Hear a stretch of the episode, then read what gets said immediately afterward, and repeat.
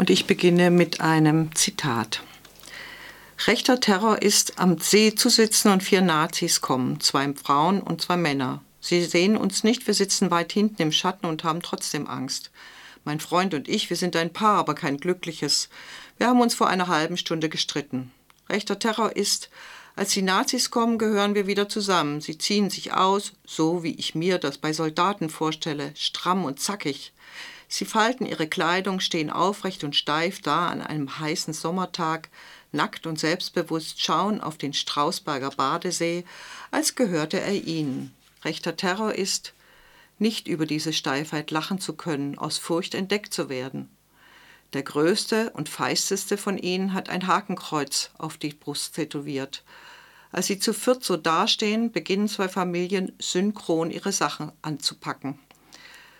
Rechter Terror ist, die Stimmung kippt von jetzt auf gleich, die zwei Familien verziehen sich, es sind nur noch wenige Leute am Baden Badesee. Mein Freund und ich bleiben unbeholfen im Schatten. Am Ufer sitzt ein weißer Mann, vielleicht Mitte 30. Seine kleinen Söhne spielen im flachen Wasser. Die Nazis sehen auch ihn nicht sofort und gehen schwimmen. Als sie wieder rauskommen und sich abtrocknen, wieder so stramm dastehen, wieder so hölzern, niemand hatte hier eben Spaß, bemerken sie, dass nur eins der Kleinkinder weiß ist. Bäh, da war ja ein Neger im Wasser, sagt einer laut, und das Wort sticht mir zwischen die Rippen. Ich sage leise, wir müssen uns da jetzt daneben setzen zu dem Vater. Mein Freund sagt, auf keinen Fall. Das sehen die als Provokation. Dann geht es erst richtig los. Ich sage, aber wir können doch die Kids und ihren Vater nicht mit denen allein lassen. Mein Freund sagt, den Kindern werden die nichts tun, uns schon. Wir fahren jetzt. Flüsternd streiten wir weiter. Schließlich setzt mein Freund sich durch rechter Terror ist, ich kann nicht riskieren, dass er verprügelt wird. Ich weiß selbst nicht, was jetzt das Richtige wäre. Rechter Terror ist, auch wenn wir verdrücken uns leise. Im Auto rufe ich sofort die Polizei an und höre, verfassungswidriges Symbol in der Öffentlichkeit zu zeigen, ist verboten. Gut, dass Sie anrufen. Wir sind hier wirklich sehr bemüht, solche Leute zu schnappen. Wo genau liegt nochmal dieser See? Rechter Terror ist, die Polizei findet ihn auch nach zwei Stunden nicht. Ich komme mit dem Gefühl zu Hause an, etwas Schlimmes getan zu haben oder etwas unterlassen. Rechter Terror ist, ich denke bis heute an diesen Tag, an diese Unmöglichkeit, mich korrekt zu verhalten. Rechter Terror ist, ich schäme mich für meine Feigheit. Rechter Terror ist, ich war auch mal dieses Kind am See. Die Autorin hat ihre Ich-Erzählerin mit einem dreifachen Stigma ausgestattet. Queer, Frau aus dem Osten, schwarz. Aufgewachsen in einer Kleinstadt in Thüringen als Tochter einer Punkerin und eines Angolaners, Enkelin einer linientreuen SED-Anhängerin, ist sie auf der Suche nach ihrer Identität zur Normalität der Protagonistin gehört, dass die Großmutter sie und ihren Zwillingsbruder Schokokrümel nannte, sie gefragt wurde, ob es zu Hause gebrannt hatte, sie mit Dreckscheiße oder Schokolade assoziiert wurde. Ihr Zwillingsbruder hat sich vor ihren Augen mit 19 Jahren das Leben genommen, indem er sich vor einen Zug stürzte. Zitat meine Mutter, eine junge Frau mit blauen Haaren und Nietengürteln, eine Punkerin, gefesselt an die DDR. Eine junge Frau, die sich mit einem angolanischen Mann einlässt in einer ostdeutschen Kleinstadt, in der alle einander kennen. Eine junge Frau, die sich fortwünscht, die exzessiv die Ausreisegenehmigung herbeisehnt, kurz nachdem der Afrikaner in sein Land zurück muss.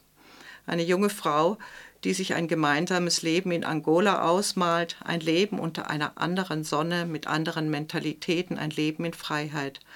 Aber dann mit 19 wenige Monate, nachdem sie Zwillinge geboren hat, Verhaftung, Annullierung der Ausreisegenehmigung, Zerbröselung der Psyche im Stasi-Knast.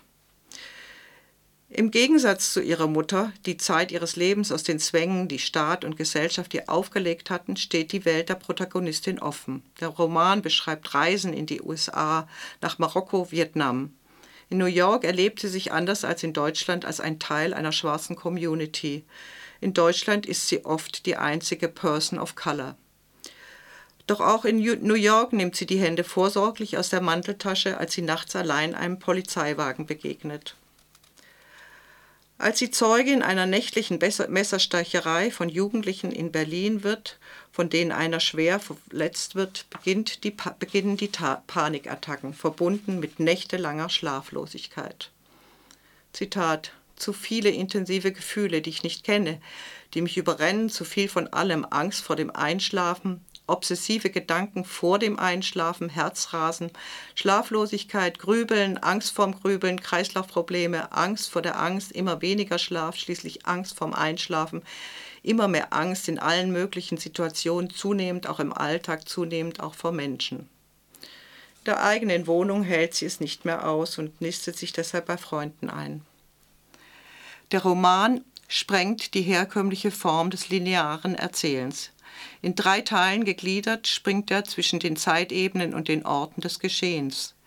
Der erste und dritte Teil ist dabei in einer Art Dialogform gehalten, den man auch als einen inneren Monolog mit den verschiedenen Facetten der eigenen Persönlichkeit lesen kann oder als ein Gespräch mit einem imaginierten oder tatsächlichen Therapeuten, manchmal auch ein Gespräch mit dem toten Bruder.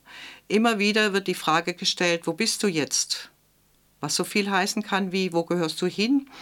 Wo ist dein Zuhause? Wo ist dein Platz in einer Gesellschaft, die diesen Anspruch immer wieder in Frage stellt?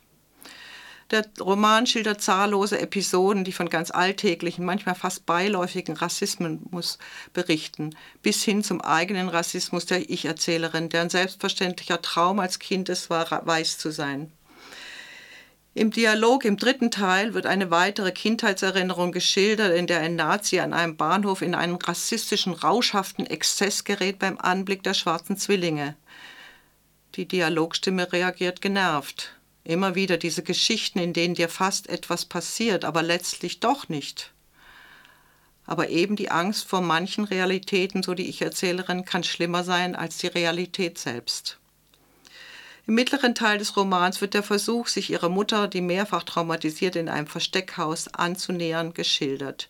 Die Auseinandersetzung mit der eigenen und der Biografie der Mutter anhand von Fotos dienen einer Selbstfindung.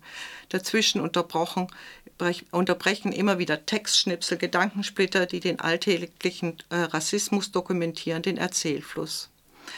Olivia Wenzel, selbst schwarz und in Thüringen aufgewachsen, bekennt, dass sie, als sie ihr Studium der Kulturwissenschaft in Hildesheim antritt, spürt, wie eine ständige Anspannung nachlässt. Zitat Ich habe in Hildesheim studiert. Als ich dort Bus gefahren bin, habe ich nach ein paar Stationen gemerkt, ich schaue mich nicht die ganze Zeit um, ob irgendwo Nazis sitzen, und ich schaue auch nicht, wer mit mir aussteigt. Erst in diesem Moment alltäglicher Entspannung habe ich gemerkt, dass mir dieser Grad der Entspannung vorher nicht möglich war. Zitat Ende.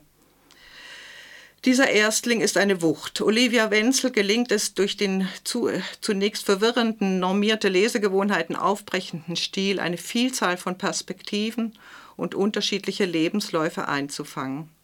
Letztlich führt der Roman zu der zentralen Fragestellung, wie die Ausbildung von Identität mit Hautfarbe, Nationalität und Herkunft zusammenhängt. Ein sehr wichtiges, lesenswertes Buch. Olivia Wenzel, Tausend Serpentinen Angst, erschien im Fischer Verlag 2020, 348 Seiten, kostet 21 Euro.